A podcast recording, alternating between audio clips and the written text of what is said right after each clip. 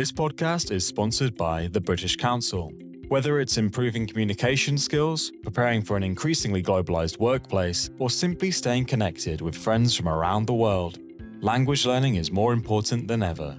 From resources like the Great Languages Challenge to their Language Assistance Program, where speakers from 14 different countries can help students develop their linguistic and cross cultural skills, the British Council is here to help you bring languages to life in the classroom. Discover more at www.britishcouncil.org forward slash school dash resources forward slash languages. Hello and welcome to the TES podcast. I'm Senior Editor Simon Locke, and today I'll be asking how schools can recapture the imagination of learners when it comes to modern foreign languages. When you think of studying a language, what springs to mind?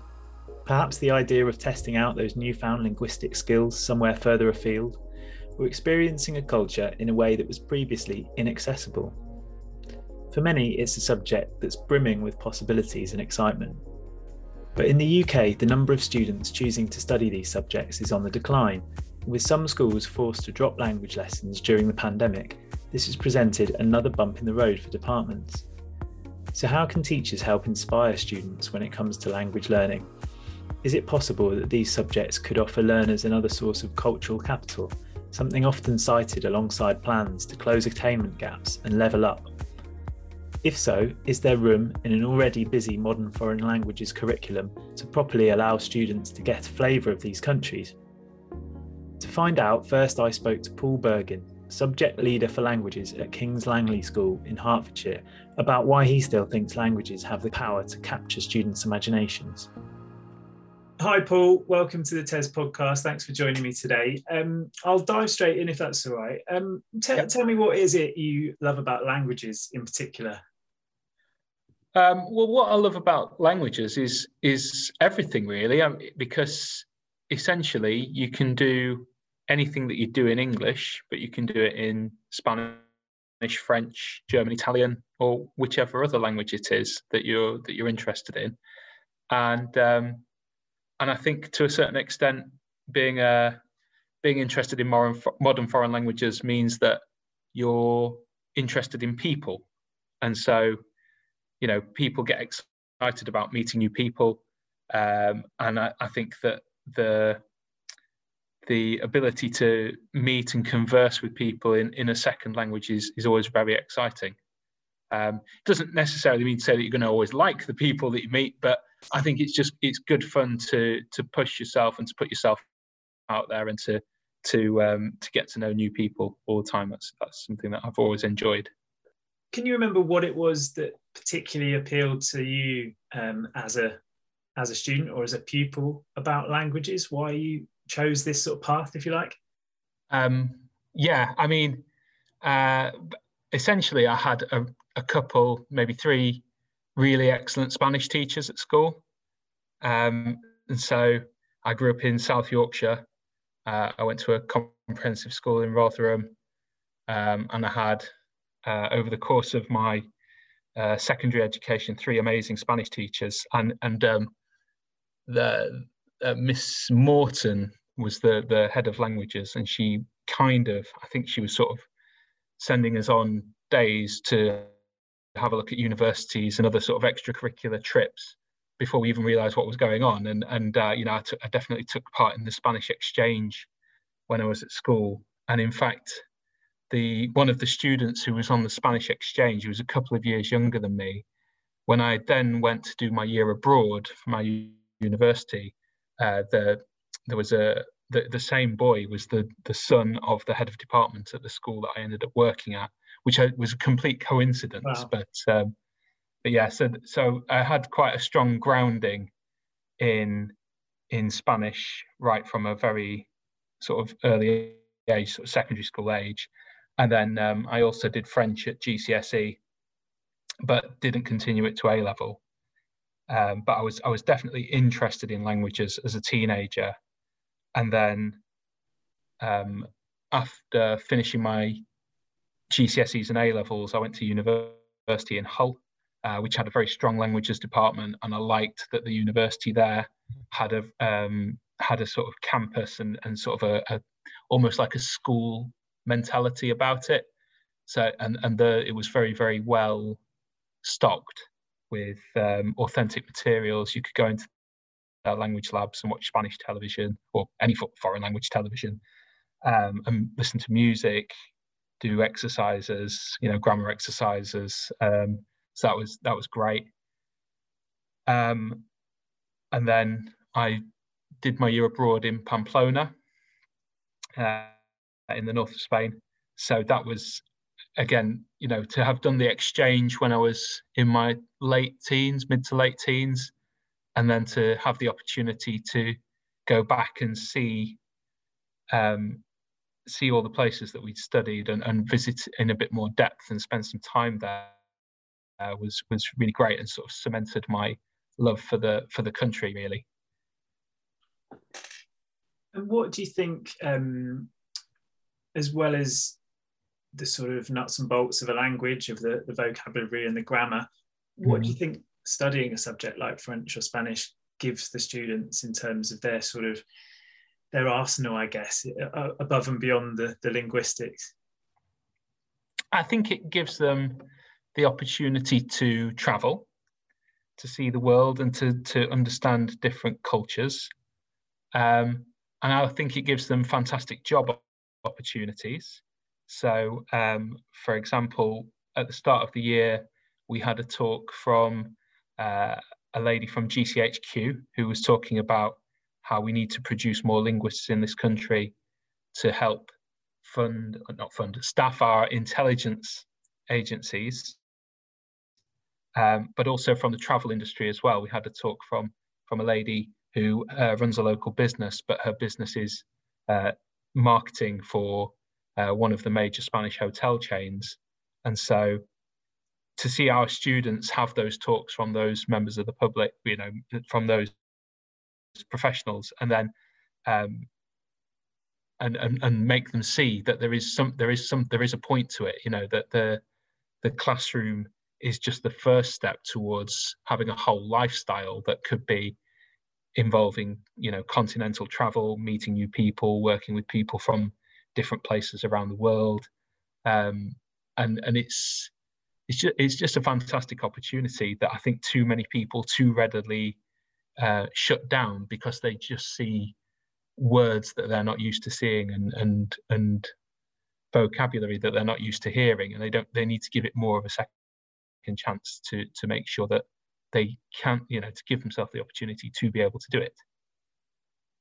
Absolutely, yeah. I, I think that was always what appealed to me about languages when I was when I was younger, but unfortunately, I got let down by the uh, the the technical skills. I love the idea of travel, but the uh, sort of verb endings undid me, unfortunately.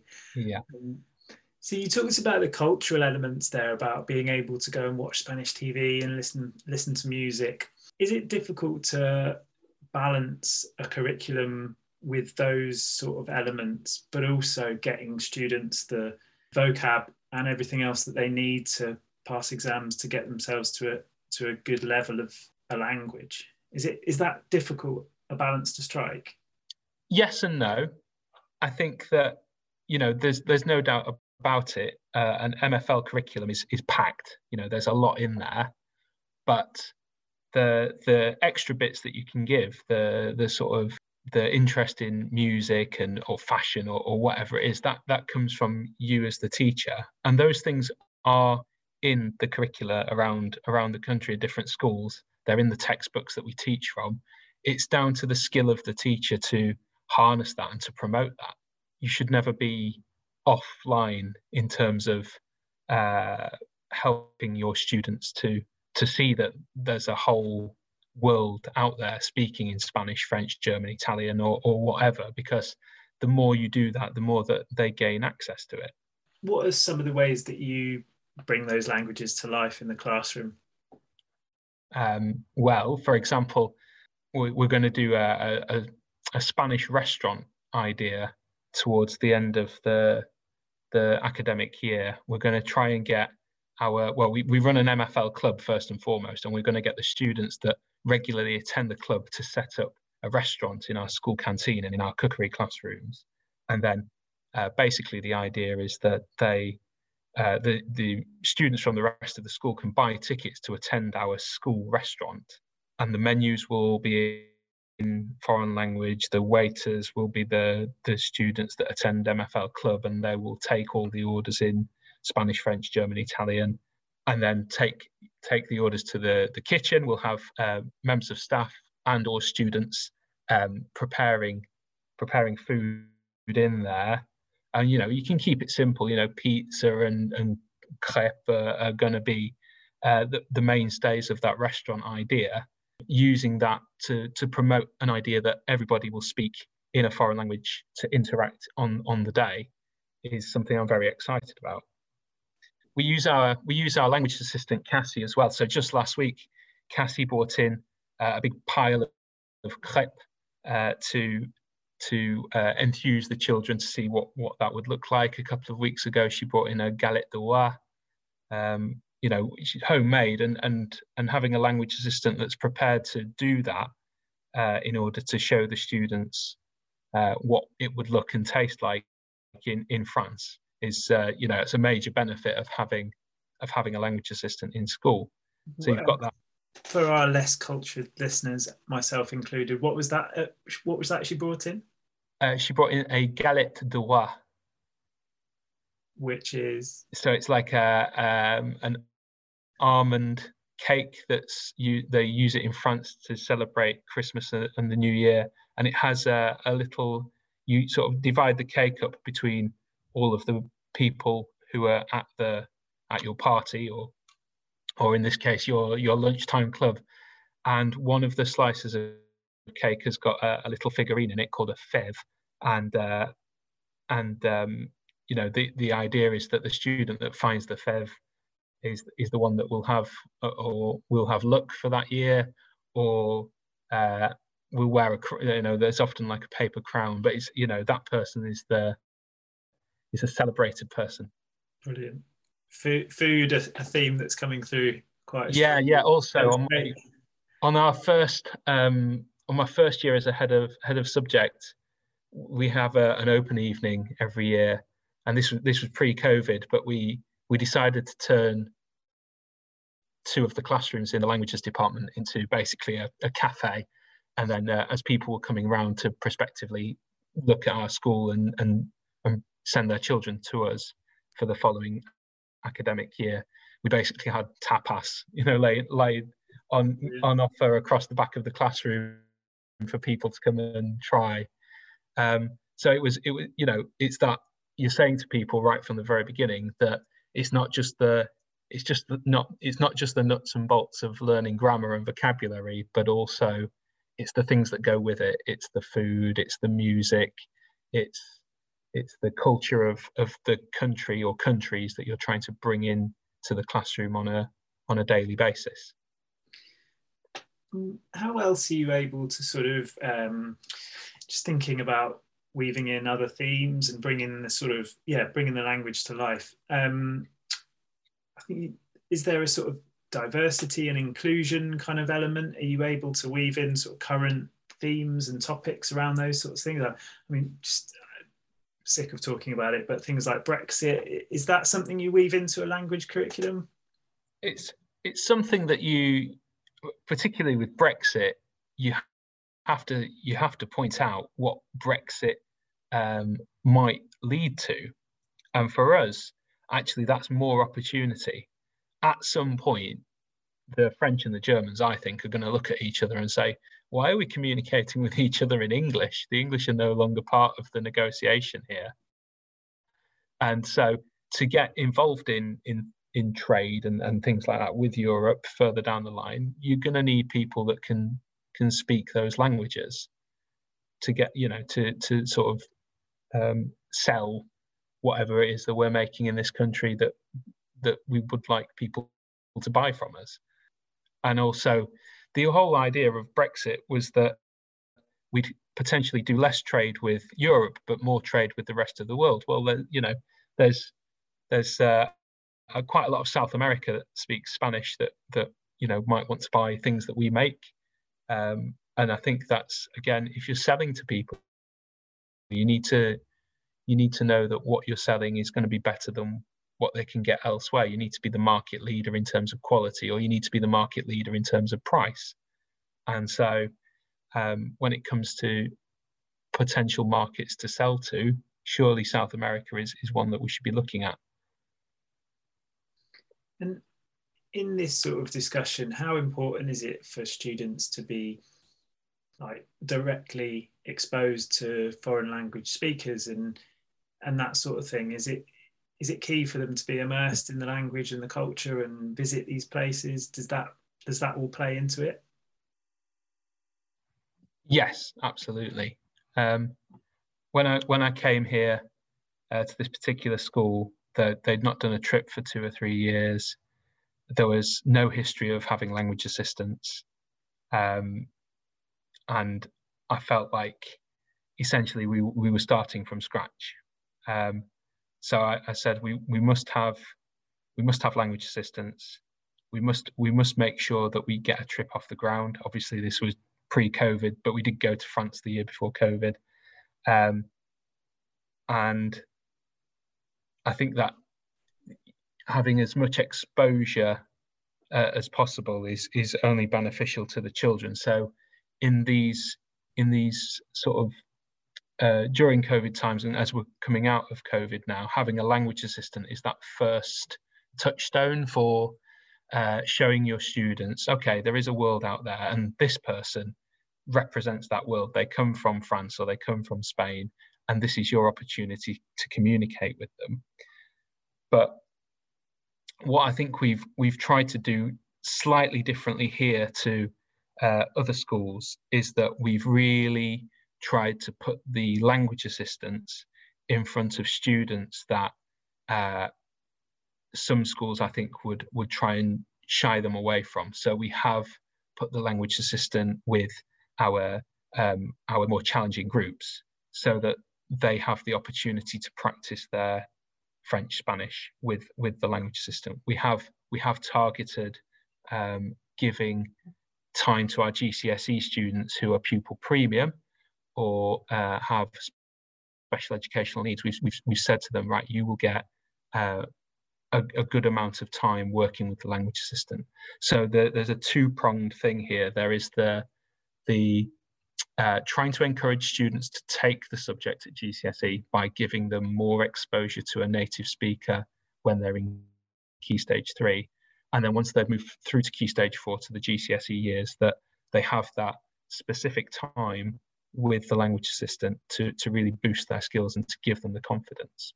Because the other um, knock-on effect of, of COVID has been that that couple of lockdowns where those opportunities to interact with a native speaker have been decimated. So it's, it's really important that we we um, we try and give them as much of a leg up as, pos- as possible.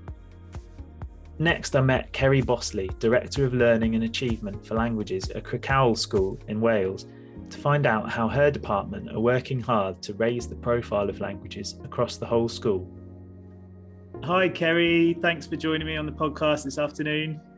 Hi there, Simon. I hear it's a lovely sunny day where you are in Brecon. It is. It's absolutely lovely today. Nice blue skies.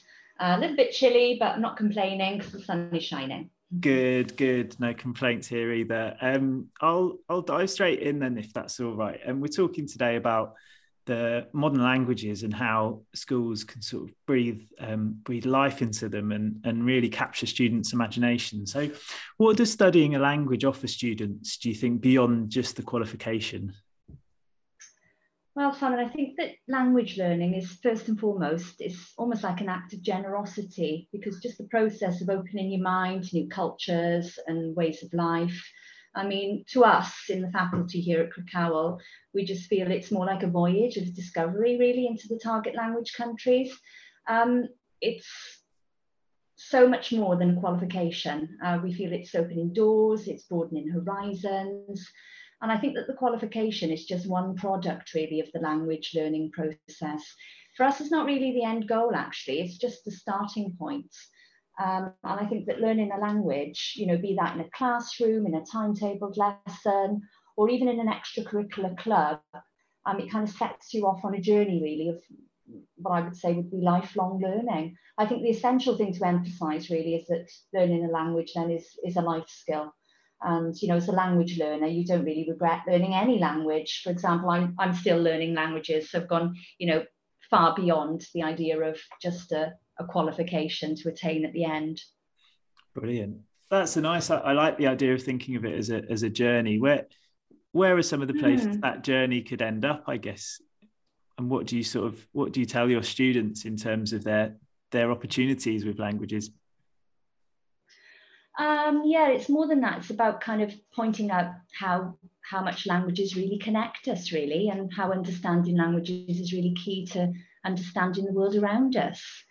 Um, it really is like we always emphasize that it's not a subject; it's very much a skill.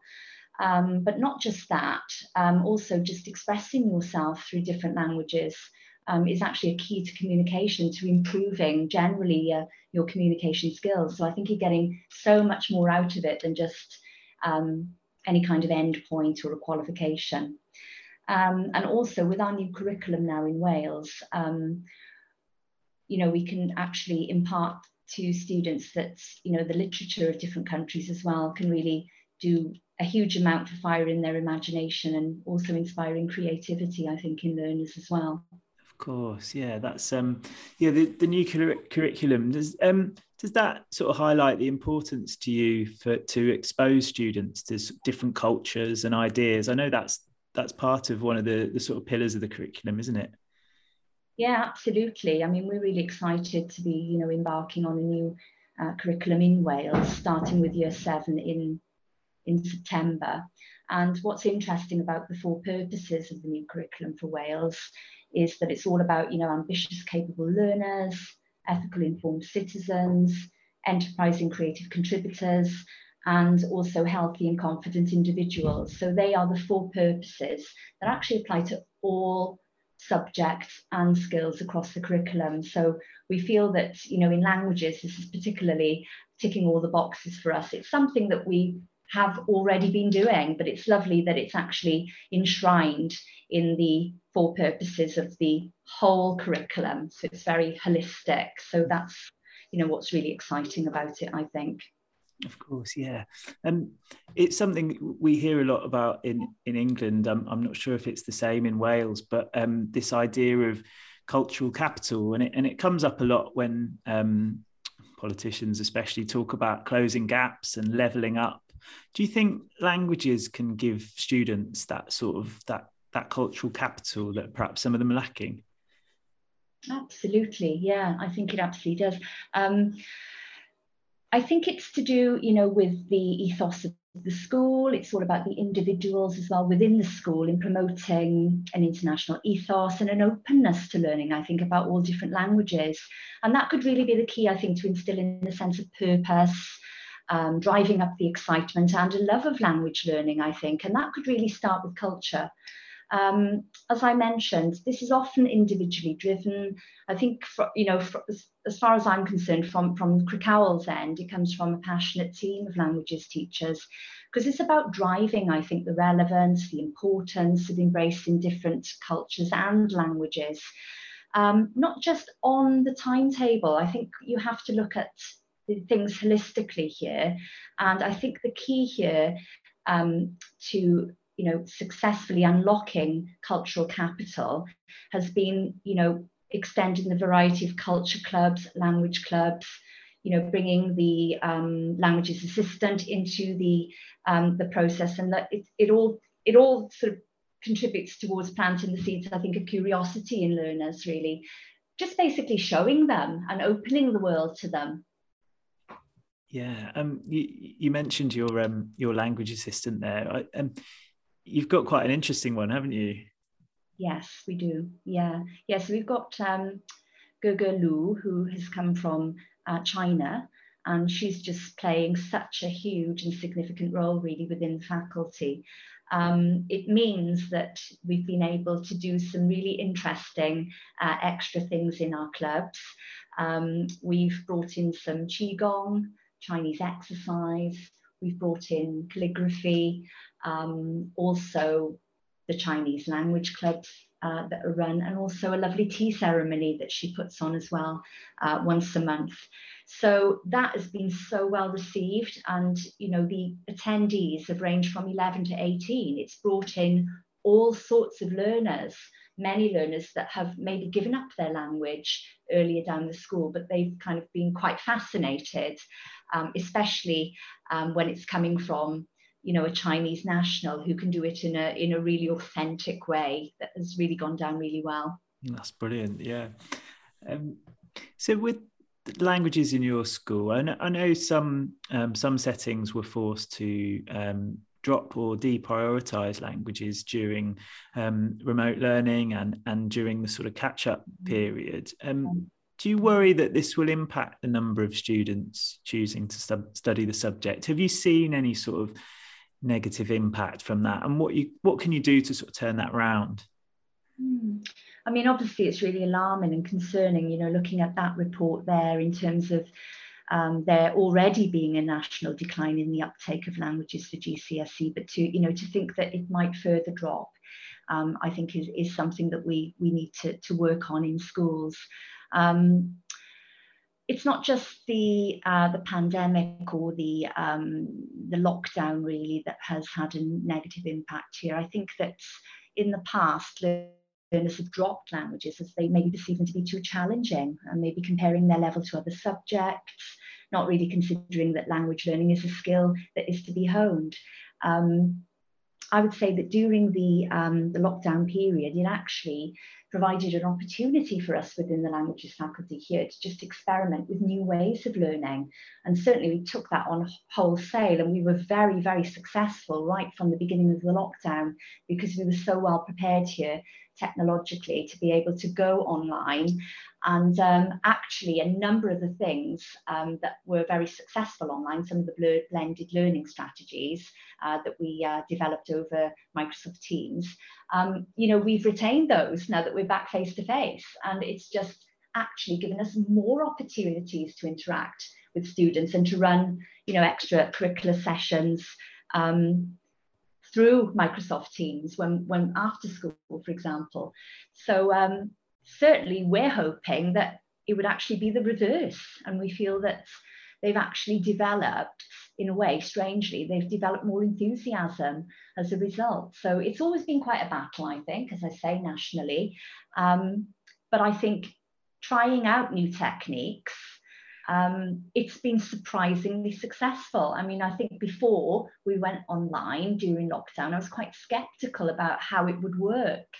But actually, it turned out to be a lot more successful than we all imagined uh, within the faculty. So, as it involves so many skills, language learning, it just gave you so many more opportunities to kind of interact, um, albeit kind of virtually, um, but it still kind of worked really well for us here. So um, personally, as far well as far as our school is concerned, I'm, I'm you know I'm not I'm anticipating that there, there wouldn't be a drop off. So I think it's not going to affect us negatively. Brilliant. Okay. Um, what other sort of you've mentioned your your language assistant obviously gives a whole new sort of um, dynamic to these subjects. What else are you doing to really grab students' attentions and perhaps do something sort of a, a little bit outside of the, the, the grammar and the um, the sort of nuts and bolts of the language. Mm, I think I think uh, what we have here, what we've done really successfully, is basically to have, to have some you know extra accessories, some extra tools in our toolkit, if you like, so that it goes you know, a bit beyond the classroom, uh, but certainly kind of firing their imaginations and showing them uh, a lot more our culture, exposing them much more to uh, traditions, festivities, um, differences, similarities, you know, between um, languages. We do a lot of work on triple literacy, for example, in Welsh schools. So we always compare, contrast, Welsh language with English and then with the target language as well. And we've kind of got these little offshoots, if you like. So our culture clubs and our special interest clubs, sometimes they as well, they branch out from uh, the timetable lesson as well. And it's interesting that, you know, these clubs, they, they tend to attract, you know, a, a wider range um, of students, or maybe some students that you wouldn't expect to, to, to attend, because then they perceive it quite differently um, and pursue it usually for self interest or self fulfillment. Um, without the spectre of an examination. So it's quite interesting that we've had this kind of spillover. So it's going, I would say, much further than just what happens, you know, in a timetabled lesson. I mentioned about the Qigong and about the tea ceremonies you know, but we've got much more here as well. We've got Arabic language and culture, we've got pupil-led Spanish and German clubs. We also have classics, so Greek, Latin, and it's quite nice that we've got some of our some of these clubs are peer-led as well. So they are, you know, led by Spanish speakers or Arabic speakers in the schools. So yeah, Oh, that's uh, yeah, that sounds like a mm. real sort of breadth of offer. That's brilliant. Um, yeah, the, the offer is really broad.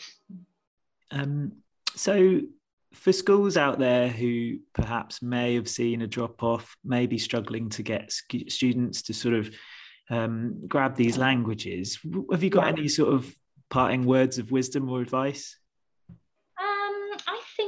If I was going to give some advice to other departments, it would be about marketing strategies that they might be using to promote languages. I think that definitely needs um, to be reviewed because usually we go from the point of utility. So, you know, why would you continue to study a language when you might not actually be using it or applying it to a future job or career? So I think we need to, to work on that, but it's not just about utility or perceived usefulness or directly applying it to a future career choice. You know, learning a language, I think it unlocks so many skills. It's much more than just doing it for a particular kind of reason or an end goal. Um, I think an international ethos and an openness to learning about all different languages is really the key to kind of instilling a sense of purpose, generating some excitement, and just a love for learning language. And I think that that can start with culture because often I say to mine, well, don't just look at the utility. Obviously, languages are really important, but why not do it for the love of it? You know, for the liter- literary, you know, angle of it, or for the culture that it's unlocked or opened your eyes to. So that would be that would be really my advice, I think. I would just really recommend that you internationalise your curriculum, and there are really excellent streams of funding for lots of exciting projects. For example, at Crickhowell, we've got generous grant funding to run Chinese, Arabic, and classical studies as well. You can also kind of reach out, link up with schools abroad, even virtually, you can do that really well. I did that over the pandemic, so it doesn't have to be you visiting somebody physically. Um, it's so much easier now to do that online. Just try and sign up for new initiatives. Try the British Council. Uh, work towards the steps of the international award. It's much easier than you actually think. Now, Welsh Government here has just launched uh, a new scheme called Taith, which will actually replace Erasmus. And this will really open up for us, teacher and learner mobility now as we come out of the pandemic. I think it's a whole school commitment. I think it's about going beyond the curriculum offer, it's branching out, make your presence felt, I think, in the school. That's what you need to do um, so that people start to notice you. I mean, Twitter has really helped me to market our department, and that's worked really, really well.